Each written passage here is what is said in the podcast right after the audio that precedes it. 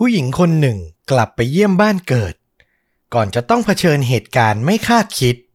เมื่อกลุ่มโจรร้ายหมายลักพาตัวเธอคำถามไม่ใช่แค่ว่า เธอจะเอาชีวิตรอดได้อย่างไร แต่ต้องถามว่าใครอยู่เบื้องหลังในครั้งนี้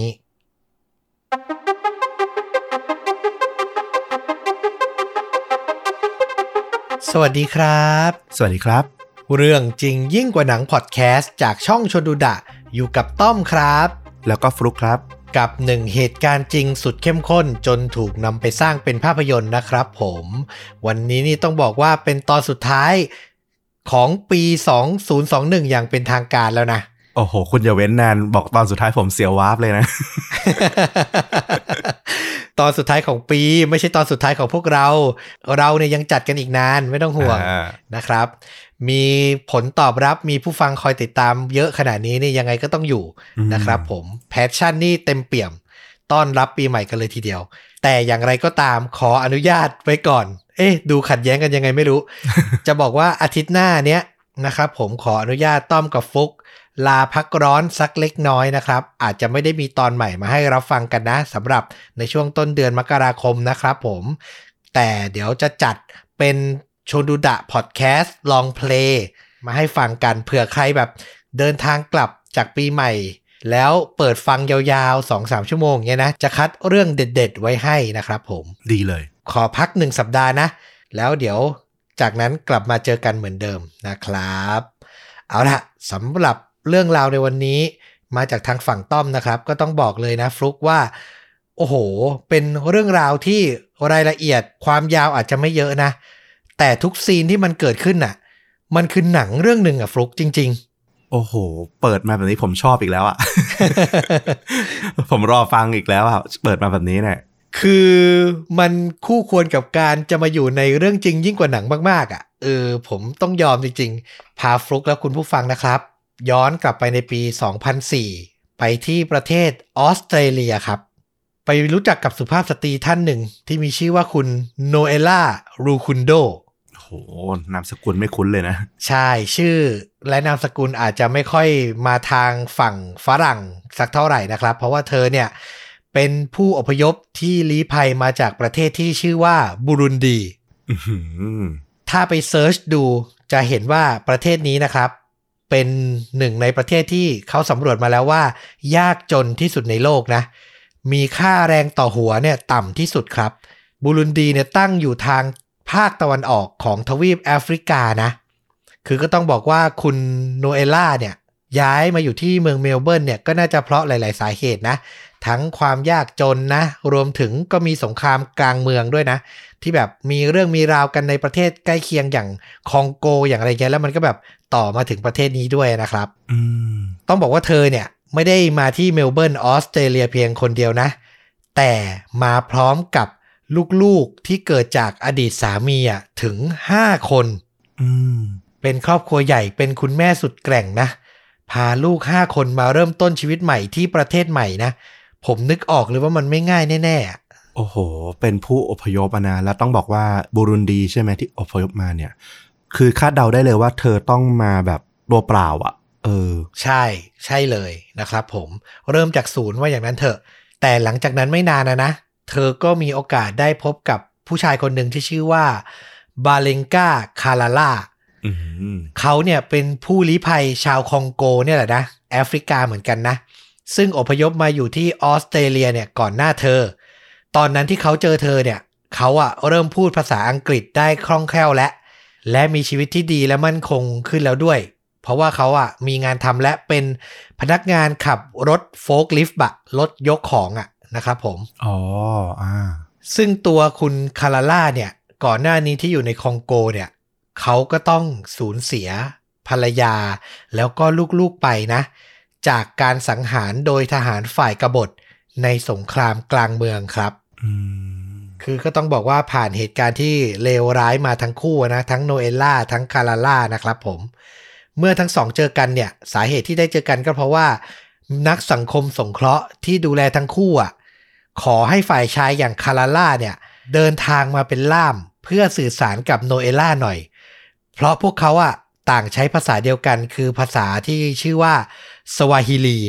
ถ้าผมพูดผิดอย่างไรขออภัยด้วยนะครับ น่าจะเป็นภาษาของทางแอฟริกานะครับผม และนั่นก็เป็นโอกาสที่ดีไงที่ทำให้ทั้งคู่ได้พูดคุย และเริ่มตกหลุมรักกันอย่างรวดเร็วครับ คือพูดง่ายๆ คนบ้านเดียวกัน มาเจอกันในเมืองที่ห่างไกลนะ มันความผูกพันน่ะจากการช่วยเหลือกันด้วยนะ มันก็เกิดขึ้นได้ไม่ยากนะครับ พวกเขาตัดสินใจแต่งงาน และเริ่มต้นชีวิตครอบครัวครั้งใหม่โนเอล่ามีลูกให้กับคาราล่าเนี่ย เพิ่มอีก 3 คน โอ้โห รวมแล้วครอบครัวนี้กลายเป็นครอบครัวที่จากใหญ่อยู่แล้วนะ กลายเป็นใหญ่มากครับ มีลูกรวม 8 คนน่ะ โอ้โห เออ แต่อาจจะไม่แปลกสำหรับครอบครัวแอฟริกาก็ได้เนอะ เราก็เห็นแบบเออเขาค่อนข้างลูกเยอะอยู่ละ นึกภาพถ้าเป็นช่วงนี้งานเลี้ยงปีใหม่นะ แล้วเรามีลูก 8 คนนะ โอ้โห น่าจะวุ่นวายน่าดูนะครับ ทุกอย่างก็ดำเนินไปอย่างปกติแบบเนี้ยนะ ตั้งแต่ปี 2005 ที่ทั้งคู่แต่งงานกันนะ ยาวมาจนถึงปี 2015 10 ปีเต็มๆนะโนเอล่าก็ได้รับข่าวร้ายจากบ้านเกิดแจ้งมาครับว่า แม่เลี้ยงที่เลี้ยงดูเธอมาตั้งแต่เด็กเนี่ย ได้เสียชีวิตลงอืมถึงตรงนั้นโนเอล่าจึงตัดสินใจเดินทาง กลับไปที่เมืองที่ชื่อว่าบูจุมบูราที่ประเทศบูรุนดี เพื่อเข้าร่วมพิธีศพของแม่เลี้ยงครับ ซึ่งเธอกล่าวถึงเหตุการณ์สูญเสียแม่เลี้ยงในครั้งนั้นไว้ว่า ฉันสูญเสียคนสุดท้ายที่ฉันเรียกว่าแม่ มันเจ็บปวดมาก และฉันเครียดมาก แต่ผมบอกไว้ก่อนเลยว่ามันเป็นความเครียด ที่เบาบางเหลือเกิน ถ้าเทียบกับสิ่งที่เธอกำลังจะเจอต่อไปนะครับ พอถึงช่วงเย็นวันที่ 17 กุมภาพันธ์ ปี 2015 นะ ก็เป็นหลังจากที่เธอเข้าร่วมพิธีศพแม่เลี้ยงเรียบร้อยแล้วโนเอล่าก็เดินทางกลับห้องพักในโรงแรมที่เธอจองเอาไว้ครับ ขณะที่เธอนอนอยู่ในห้อง ท่ามกลางอากาศที่ค่อนข้างร้อนอบอ้าวของเมืองบูจุมบูราเนี่ยนะโท รศัพท์ของเธอก็ดังขึ้น เป็นสายทางไกลมาจากออสเตรเลียครับ ก็คือมาจากคุณบาเลงกาคาราล่า สามีและพ่อของลูกทั้ง3คนของเธอนั่นเอง ผมพยายามติดต่อคุณทั้งวันเลย นี่เป็นประโยคแรกที่คาราล่าพูดนะครับโนเอล่าก็ตอบกลับไปว่า ฉันกำลังจะเข้านอน ฝ่ายสามีก็พูดต่อว่าอ้าว มันยังเย็นอยู่เลยอะ่ะ ยังไม่มืดเลยนะทำไมคุณถึงนอนเร็วจัง โนเอล่าก็ตอบว่า ฉันรู้สึกไม่ค่อยดี รู้สึกไม่ค่อยมีความสุขสักเท่าไหร่ คือด้วยมางานศพแม่เลี้ยงอาจจะเศร้าด้วยนะ อากาศก็อาจจะแบบร้อนอบอ้าวด้วยก็เลยแบบอะไม่รู้จะทำอะไรและนอนดีกว่าอืมฝ่ายสามีก็เลยพูดขึ้นมาว่า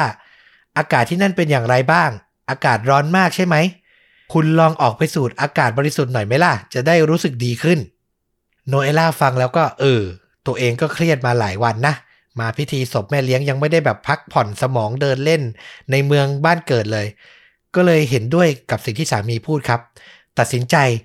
ออกจากห้องหวังจะไปเดินเล่น ด้านนอกโรงแรมอะนะครับผม แต่หลังจากที่เธออะเปิดประตูโรงแรมนะก้าวออกไปได้ไม่กี่ก้าวเธอก็รู้ตัวทันทีว่าตัวเองกำลังตกอยู่ในอันตรายครับอ้าวเธอเล่าว่า ฉันเปิดประตูโรงแรม และเห็นชายคนหนึ่งเดินเข้ามาหาฉัน จากนั้นเขาก็เล็งปืนมาที่ฉันโหคือแบบไม่มีปีไม่มีขลุ่ยเลย เป็นใครก็ไม่รู้นะครับ ชายคนนั้นพูดว่า อย่าร้อง ถ้าคุณเริ่มส่งเสียงร้อง ผมจะยิงคุณ พวกเขาอาจจะจับตัวผมได้ แต่ตอนนั้นคุณก็ตายไปแล้วคือประโยคที่พูดมันดู มีความมืออาชีพ มีความโหดอยู่นะครับผม จะบอกว่ามืออาชีพมากนะ นึกถึงแบบเรื่องเล่าแบบจรปล้นธนาคารอะตักกะแบบเดียวกันเลย ว่าแบบเงินเป็นของธนาคารแต่ชีวิตเป็นของคุณอะคุณจะให้ผมโดนจับก็ได้แต่คุณก็ตายนะ เออ ประมาณนั้นเลย โอ้โห คือมันคือจิตวิทยาขั้นสูงเหมือนกันนะ แล้วต้องมีความโหดแล้วมีความเหี้ยม พร้อมจะลงมือมากเหมือนกันถึงจะพูดออกมาได้ ซึ่งต้องบอกว่าตรงนั้นโนเอลล่าก็ไม่มีทางเลือก เธอยอมทำตามที่ชายคนนั้นบอก เดินตามเขาไปขึ้นรถที่จอดแอบรออยู่ครับ โดยในรถเธอถูกนั่งประกบสองข้าง โดยชายที่เอาปืนจี้เธอมาเนี่ยนะ แล้วก็ชายอีกคนหนึ่ง คือประกบเลยอะ่ะ คนหนึ่งพกปืนยาว อีกคนพกปืนสั้น ภาพคือเหมือนอยู่ในท่ามกลางกลุ่มผู้ก่อการร้ายอะ่ะ แล้วอย่าลืมนะว่านี่คือในประเทศในทวีปแอฟริกา ซึ่งเราน่าจะพอรู้ว่าสงครามกลางเมือง หรือกลุ่มโจรกลุ่มทหารกบฏนี่คือเยอะมากนะครับ ผู้ชายหนึ่งคนที่นั่งข้างๆ เธอเนี่ยก็หันไปพูดกับคนขับรถว่า ส่งผ้าพันคอมาให้เรา จากนั้นพวกเขาก็นำมันมาผูกปิดใบหน้าของโนเอล่าทั้งหมดครับ หลังจากนั้น เธอทำได้แค่นิ่งเงียบไม่พูดอะไร เธอได้ยินเสียง มือปืนที่นั่งข้างๆ เธอเนี่ยบอกคนขับรถว่า ออกรถ จากนั้น เธอก็ถูกพาไปที่ไหนสักแห่ง ที่เธอไม่รู้เลยนะ เพราะถูกปิดตาปิดหน้าไปหมดแล้ว นั่งรถไปนานประมาณ 30-40 นาที ตามที่เธอกะนะ โอ้โหสามสิบสี่สิบนาทีเนี่ย ความคิดนี่แบบฟุ้งซ่านมากนะ จะเกิดอะไรขึ้นกับเราแล้วพวกนี้คือใคร คือเท่าที่ฟังมา เธอก็ดูเป็นแบบคุณแม่คนหนึ่ง ครอบครัวธรรมดามากๆ ที่ดูแบบไม่ได้มีความสำคัญขนาด ที่จะโดนแบบมืออาชีพอะ professional ทางด้านอาชญากรรม ด้านการลักพาตัวหรืออะไรพวกนี้มาจับตัวได้เลยอะจะเกิดอะไรขึ้นกับเธอเนี่ย ใช่ คืออย่างที่เราบอก scene ทั้งหมดที่เราเล่ามา เชื่อว่าหลาย ๆ คนน่าจะรู้สึกเหมือนกันคือ หนังชัด ๆอะแล้วอย่างที่ว่าไปหลังผ่านไป 30-40 นาทีโนเอล่าก็ได้ยินเสียงรถหยุดครับ เธอถูกนำตัวลงจากรถ และบังคับให้เดินเข้าไปในอาคารแห่งหนึ่ง ที่นั่นเธอถูกจับนั่งกับเก้าอี้ และใช้เชือกอะมัดแขนขา ผูกติดกับเก้าอี้อะอืมคือเป็นตัวประกันโดยสมบูรณ์แบบแล้วอะหลังจากนั้นหนึ่งในผู้ที่ลักพาตัวเธอมาก็บอกเพื่อนว่า ไปเรียกหัวหน้ามาสิโนเอล่าได้ยินเสียงประตูเปิด แต่เธอไม่รู้เลยว่าหัวหน้าที่พวกเขาบอกให้ไปเรียกเนี่ย อยู่ในห้องในตึกนั้นอยู่แล้ว หรือว่าเพิ่งเดินเข้าตึกมาจากข้างนอก แต่ไม่นานหลังจากนั้นครับ คนที่ทุกคนเรียกว่าหัวหน้าเนี่ย เดินมาถึงบริเวณที่เธอถูกมัดกับเก้าอี้อยู่เนี่ยนะ แล้วก็เอ่ยปากถามประโยคแรกกับเธอว่า คุณทำอะไรกับผู้ชายคนนี้ทำไมเขาถึงขอให้เราฆ่าคุณโอ้แสดงว่ามีคนจ้างวาน มืออาชีพ ให้มาเก็บเธอเหรอ ใช่ โอ้โห ซึ่งวินาทีนั้นน่ะโนเอล่าสับสนมาก นึกอะไรไม่ออกเลยว่า อย่างที่ฟลุก พูดเลย ฉันไปมีเรื่องอะไรกับใครอะ่ะเขาก็ตอบหัวหน้าโจรไปนะว่า คุณหมายถึงผู้ชายคนไหน เพราะฉันน่ะ ไม่ได้มีปัญหากับใครเลยนะโอ้โหตอนเนี้ยเราคิดนะว่าน่าจะจับตัวผิดหรือเปล่าอะหน่วยเอล่าน่าจะคิดอะนะจับตัวผิดแน่แล้วแหละไม่มีทางเป็นชั้นแน่นอน มันเต็มไปด้วยความสับสนไปหมดอะอย่างที่บอกเธอเป็น nobody อะเธอไม่ได้ใครที่สำคัญอะแต่หลังจากนั้นทุกอย่างก็กระจ่างชัดครับ หลังจากเธอบอกว่าคุณเข้าใจผิดหรือเปล่าผู้ชายคนไหนเนี่ย หัวหน้าโจร ก็พูดออกมาว่า จะใครล่ะ ก็สามีคุณไง เฮ้ย โนเอลล่าตอบกลับไปทันทีว่า สามีของฉันไม่มีทางจะวางแผนฆ่าฉันได้ คุณโกหก สิ้นคำนั้น หัวหน้าโจรโมโหมากครับ เขาทำการตบหน้าเธออย่างแรงอื้อหือแล้วก็พูดต่อว่า คุณมันโง่มาก ผมจะโทรศัพท์ไปหาคนที่สั่งฆ่าคุณเดี๋ยวนี้ พูดจบ หัวหน้าแก๊งเนี่ยนะก็โทรศัพท์ทันที พอมีคนรับ เขาก็เปิดลำโพงสปีกเกอร์ของโทรศัพท์นะ เพื่อให้โนเอล่าได้ยินเสียงที่เขากำลังจะพูดคุยด้วย ประโยคแรกที่หัวหน้าโจรพูดคือ เราจับตัวเธอได้แล้ว ปลายสายได้ยินดังนั้นเนี่ย ก็กำลังจะตอบกลับมาครับ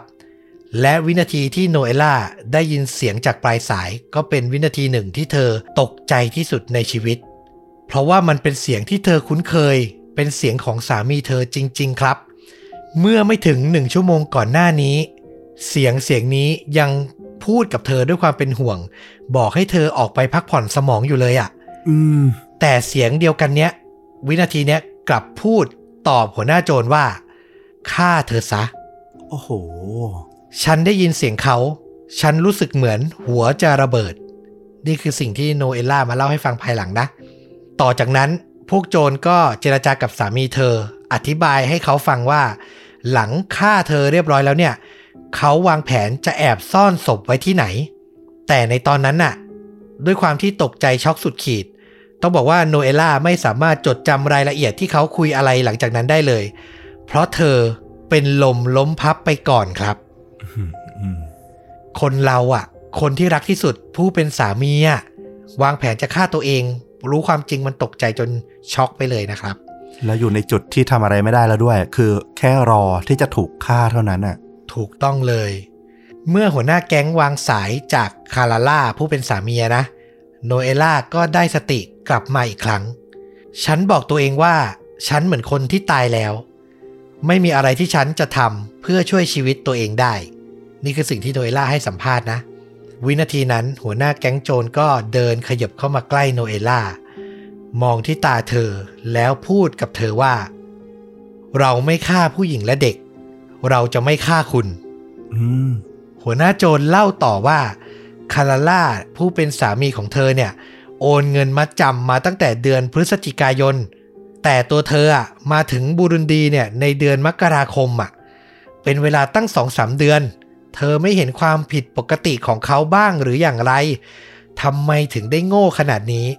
คือหัวหน้าโจรกลายเป็นแบบอบรมกลายเป็นต่อว่ากลายเป็นด่าทอไปซะอย่างนั้นน่ะ โจทย์คุณธรรมซะงั้น เออ แล้วหักมุมนะคือเลวขนาดไหนก็ตาม แต่แก๊งเราไม่ฆ่าเด็กไม่ฆ่าผู้หญิง โอ้โห แล้วพี่ไปรับงานเข้ามาทำไมเนี่ย ลองฟังต่อเอออย่างไรก็ดี แม้เหล่าโจรนะจะดูทรงว่าเป็นมือสังหารที่ไม่ได้เป็นคนดีไม่ได้มีคุณธรรมหรอก เขาเรียกว่ามีหลักการแล้วกัน อืมอืมคือมีข้อห้ามในจิตใจอยู่ แต่หัวหน้าแก๊งก็ยังคงฉวยโอกาส รีดไถเงินจากคาราล่าเนี่ยผู้เป็นสามีเนี่ยให้มากขึ้น เขาโทรศัพท์กลับไปอีกครั้ง เพื่อแจ้งคาราล่าว่า ค่าธรรมเนียมสำหรับการฆาตกรรมเนี่ยจำเป็นต้องเพิ่มขึ้น คือมีความยุ่งยากต้องจัดการเพิ่ม แก๊งโจรเนี่ยขอเงินเพิ่มอีก 3,400 ดอลลาร์ออสเตรเลีย หรือประมาณ 82,000 บาท เพื่อทำให้งานสำเร็จลุล่วง และสุดท้าย คาราล่าก็ตอบตกลงครับ ยอมโอนเงินมาเพิ่มให้ พักเหตุการณ์ตรงนี้ไว้ก่อน กลับมาที่โรงแรมที่โนเอล่าพักอยู่นะ ตอนนี้พี่ชายของเธอ มาหาที่โรงแรมและเริ่มกังวลว่าน้องสาวเนี่ย หายตัวไปนานและติดต่อไม่ได้ด้วยไม่รู้หายไปไหน เขาก็คงรู้นะว่าอยู่ในประเทศตัวเองเนี่ยมันแบบมีความไม่ปลอดภัยบางอย่างอยู่นะครับ สุดท้ายพี่ชายก็เลยต้องต่อสายโทรหาผู้เป็นสามีอย่างคาราล่าที่ออสเตรเลีย เพื่อทำอะไรรู้ปะเขาขอเงิน 545 ดอลลาร์ออสเตรเลีย หรือประมาณ 13,000 บาท เพื่อจะมาจ่ายใต้โต๊ะให้กับตำรวจในบูรุนดี เพื่อให้เริ่มต้นทำการสอบสวนตามหาน้องสาว คือเงินไม่มางานไม่เดินอะตลกร้ายมากอะตลกร้ายจริง ๆ คือเราก็น่าจะพอรู้ในประเทศ โลกที่3ยังไม่ได้พัฒนาหลาย ๆ ประเทศนะเนาะมันเป็นอย่างนี้จริง ๆ น่าเศร้าเนาะอืมซึ่งคาราล่ารู้อยู่แก่ใจว่าใครทำแต่ก็แบบตีเนียนไปด้วย เสียเงินให้โจรเพิ่มแล้ว ก็ยังต้องทำทีโอนเงินไปให้พี่ชายของโนเอล่า เอาไปให้ตำรวจเพื่อตามหาน้องสาวเพิ่มด้วยนะครับ เพื่อไม่ให้คนรู้สึกว่า เอ้ยมันแปลกไม่ยอมช่วยภรรยาอะไรอย่างเงี้ย ตีสองหน้าได้แบบสนิทใจมากๆ ตัวโนเอลล่าเนี่ย เธอถูกขังอยู่ถึงสองวันเต็มๆนะ กว่าจะถูกปล่อยตัวเป็นอิสระในวันที่ 19 กุมภาพันธ์ ปี 2015 พวกโจรเนี่ยขับรถมาถึงบริเวณริมถนนสายเปลี่ยวเลยนะ แล้วก็พูดกับเธอว่า เราให้เวลาคุณ 80 ชั่วโมง ในการออกจากประเทศนี้ สามีของคุณอยากให้คุณตาย บางทีเราอาจไว้ชีวิตคุณ แต่แก๊งอื่นอาจจะไม่ทำแบบเดียวกัน ถ้าพระเจ้าช่วยคุณ คุณจะได้กลับไปที่ออสเตรเลีย คือประโยคพวกนี้มันคือหนังทริลเลอร์การเมืองหรือแบบหนังลักพาตัวมากๆอะนะ มาเฟียแบบ โอ้โห สุดยอดอะแล้วไม่ได้พูดจบแค่นั้นนะ นอกจากนั้นเนี่ยก่อนจะปล่อยเธอลงริมถนนเนี่ยนะ ทางแก๊งโจรยังมอบหลักฐานการกระทำผิดของสามีให้แก่เธอ ประกอบด้วยการ์ดหน่วยความจำที่มีบันทึกการสนทนาทางโทรศัพท์ ของสามีกับแก๊งโจรเกี่ยวกับคดีเนี้ยนะ รวมถึงใบเสร็จรับเงิน เป็นหลักฐานว่าสามีได้โอนเงินผ่านช่องทางอย่าง Western Union มาให้แก๊งโจรจริง ๆอะอืมคือมัดตัวได้เลยอะ หลักฐานแน่นมากนะครับ แก๊งโจรบอกทิ้งท้ายกับโนเอล่าว่า เราแค่อยากให้คุณกลับไป แล้วบอกผู้หญิงโง่ๆคนอื่นๆ อย่างคุณว่าเกิดอะไรขึ้น พวกคุณมีโอกาสได้เดินทางไปต่างประเทศเพื่อชีวิตที่ดีขึ้น แต่เงินที่พวกคุณได้รับ เงินที่รัฐบาลเหล่านั้นให้คุณ คุณกลับใช้มันเพื่อมาวางแผนฆ่ากันเองอะ่ะอืมคือโจรเรื่องเนี้ยมันต่างจากเรื่องอื่นที่เราเคยเล่ามากๆอะ่ะ คือมันมีคติประจำใจอยู่อะ เออ แต่เราไม่ได้พูดนะว่ามันเป็นคนดีนะ ต้องบอกก่อน อย่างที่เต้อมบอกเลยคือโจรที่มีหลักการมีรุมีอุดมการณ์บางอย่างอะ่ะ เออ ไม่มีทางฝืนหรือขัดอุดมการณ์ที่เขาตั้งเอาไว้เด็ดขาด และหลังจากนั้นหลังจากถูกปล่อยตัวนะครับ โนเอล่าก็ต้องรีบอะวางแผนจะกลับออสเตรเลียทันที อย่างที่บอกมีเวลาแค่ 80 ชั่วโมงนะ ก่อนที่สามีอาจจะรู้ตัวแล้วก็อาจจะจ้างแก๊งอื่นมาล่าเธอนะ โดยเธอได้ทำการโทรหาบาทหลวงในโบสถ์ที่สนิทกับเธอในเมืองเมลเบิร์นนะนะ และขอความช่วยเหลือจากเขา โนเอล่าเล่าว่า มันเป็นเวลากลางดึก ฉันพูดกับบาทหลวงว่า นี่ฉันเองนะ ฉันยังมีชีวิตอยู่ ได้โปรดอย่าบอกใครนะคาราล่าวางแผนจะฆ่าฉัน บาทหลวงพูดตอบกลับมาทันทีว่าโนเอล คือเรียกโนเอล่าว่าโนเอลนะ ฉันไม่เชื่อหรอก บาเลงก้าฆ่าใครไม่ได้หรอก แต่โนเอล่าก็พูดยืนยันประโยคสุดท้ายว่า ท่านบาทหลวง โปรดเชื่อฉันเถอะ หลังจากนั้นเธอก็ได้รับความช่วยเหลือนะ แต่ก็ต้องรอถึง 3 วันเต็มๆครับ ในที่สุดเย็นวันที่ 22 กุมภาพันธ์ ปี 2015 โนเอล่าก็หาทางกลับมาที่เมลเบิร์นได้จนสำเร็จ ถึงตรงนี้คาราล่าได้แจ้งชุมชนว่า ภรรยาของเขาอะเสียชีวิตในอุบัติเหตุอันน่าเศร้าที่บูรุนดี เขาได้ใช้เวลาทั้งวันทำหน้าที่เจ้าภาพงานศพภรรยาตัวเอง มีผู้คนและเหล่าเพื่อนๆ เดินทางมาแสดงความเสียใจอย่างต่อเนื่อง หลายคนบริจาคเงินให้กับเขาและครอบครัว เหตุการณ์ดำเนินไปจนถึงเวลาประมาณหนึ่งทุ่มครึ่ง โนเอล่าเล่าว่า เธอแอบอยู่บริเวณแถวบ้านนะ แล้วก็เห็นคาราล่าเนี่ยยืนอยู่หน้าบ้าน มีผู้คนต่างพากันไว้ทุกข์ และแสดงความเสียใจกับเขา ต่อมาเขาก็เดินพาคนกลุ่มหนึ่งไปส่งที่รถ ขณะที่แขกเหล่านั้นขับรถกลับออกไป โนเอล่าก็ปรากฏตัวออกมายืนอยู่หน้าสามีตัวเองครับ โอ้โห ฉันยืนมองเขา สีหน้าเขาหวาดกลัว เขาดูไม่เชื่อ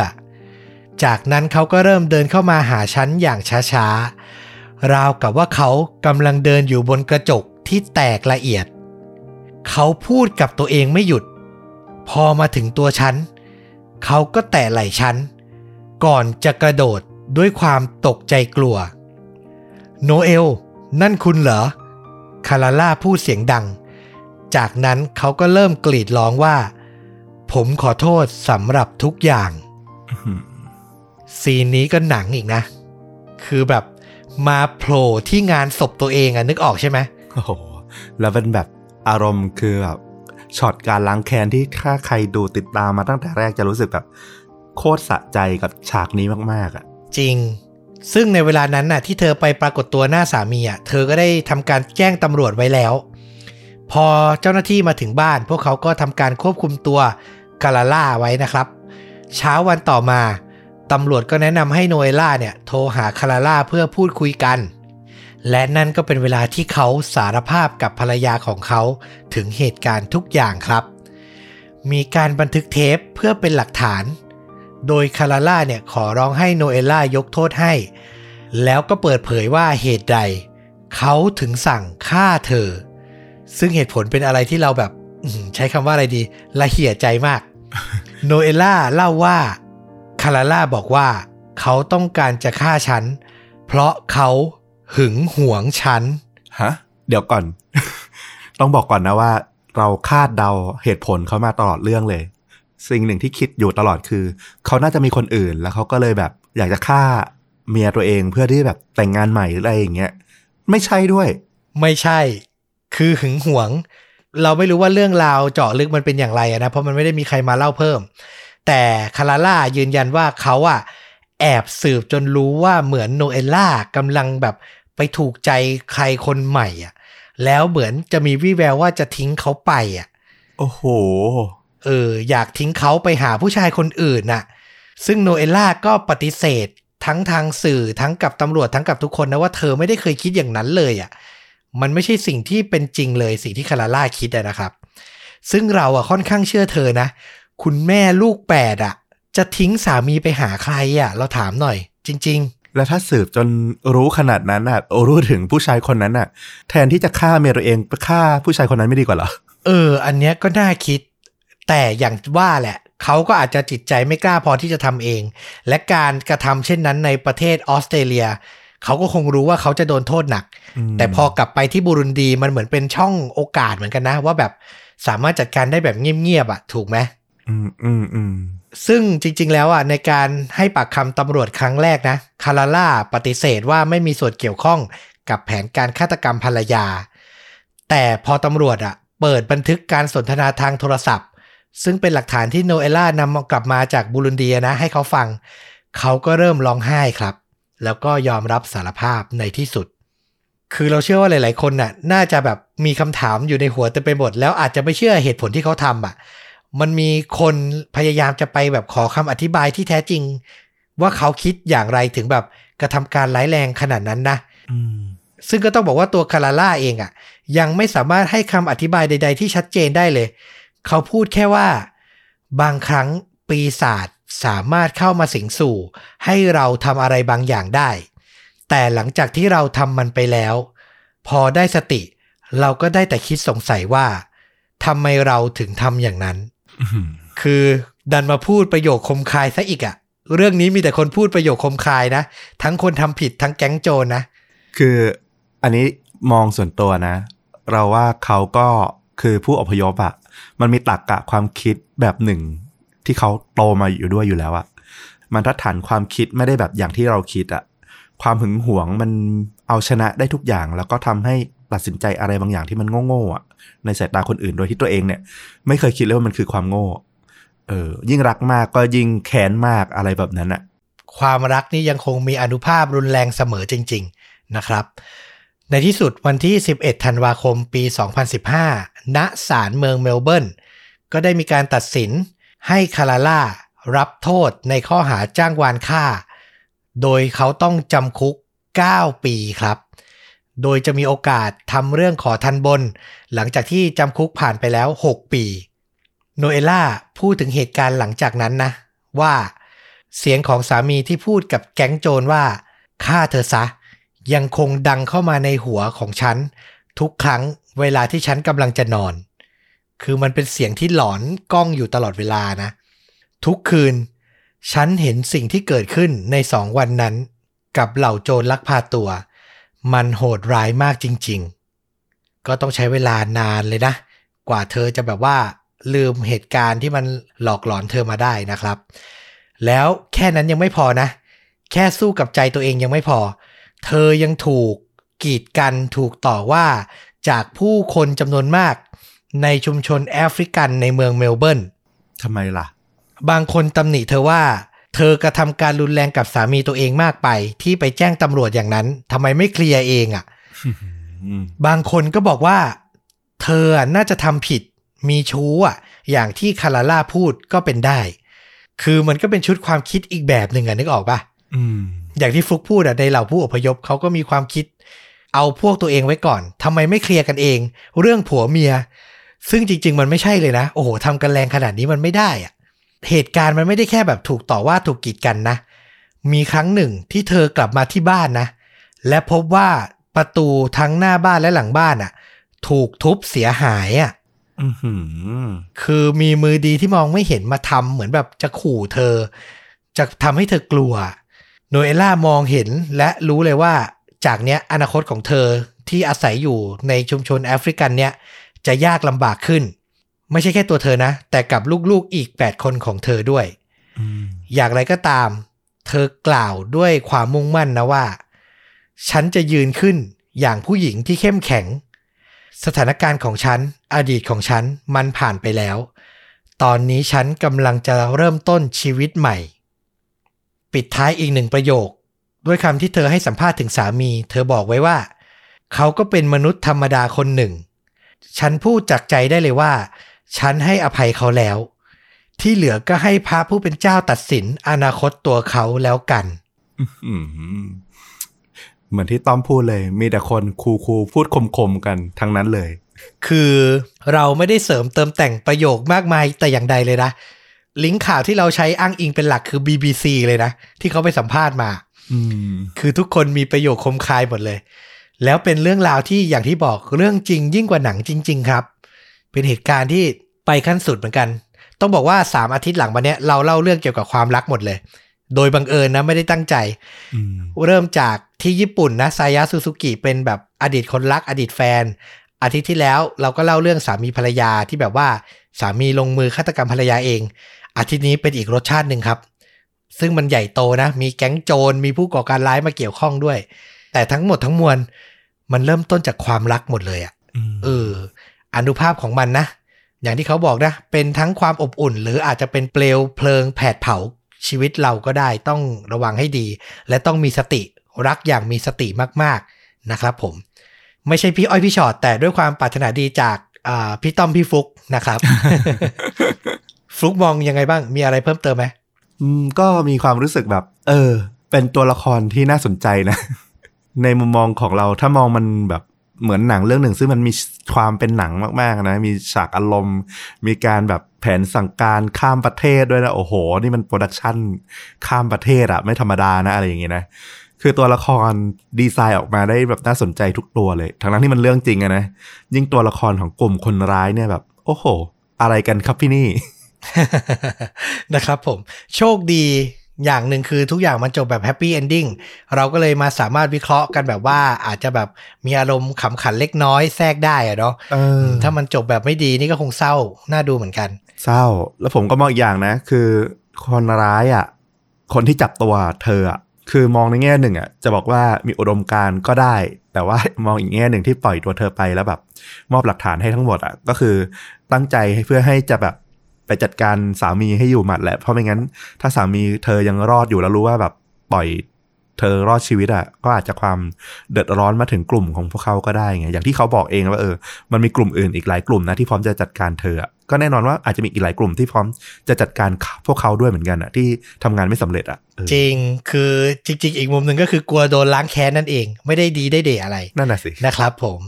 สำหรับภาพยนตร์นะที่นำเรื่องนี้ไปสร้างนะครับผมต้องบอกว่าเพิ่งฉายไปเมื่อ 13 กุมภาพันธ์ ปี 2021 นี้เองนะโอ้แต่ว่าฉายทางโทรทัศน์ที่สหรัฐอเมริกา ที่ช่อง Lifetime ช่องยอดฮิตที่เราเอามาเล่าหลายเรื่องแล้วนะอ๋ออ่าแต่ไม่ได้เอาเรื่องเนี้ยไปแบบสร้างเป็นภาพยนตร์โดยตรง แต่อินสปายไปทำบทภาพยนตร์ใหม่ เป็นเหตุการณ์หนึ่ง ชื่อเรื่องคือ Dead Save My Life ครับ คือเรื่องย่อเนี่ย เป็นเรื่องราวของคู่รักผิวดำเหมือนกับเรื่องจริงนะนะ แล้วเบื้องหน้าดูเป็นคู่รักที่รักกันดี แต่เบื้องลึกอะ่ะ จริง ๆ สามีอะ่ะมีการใช้ความรุนแรงกับเธอหลาย ๆ ครั้ง สุดท้ายเธอเลยตัดสินใจว่า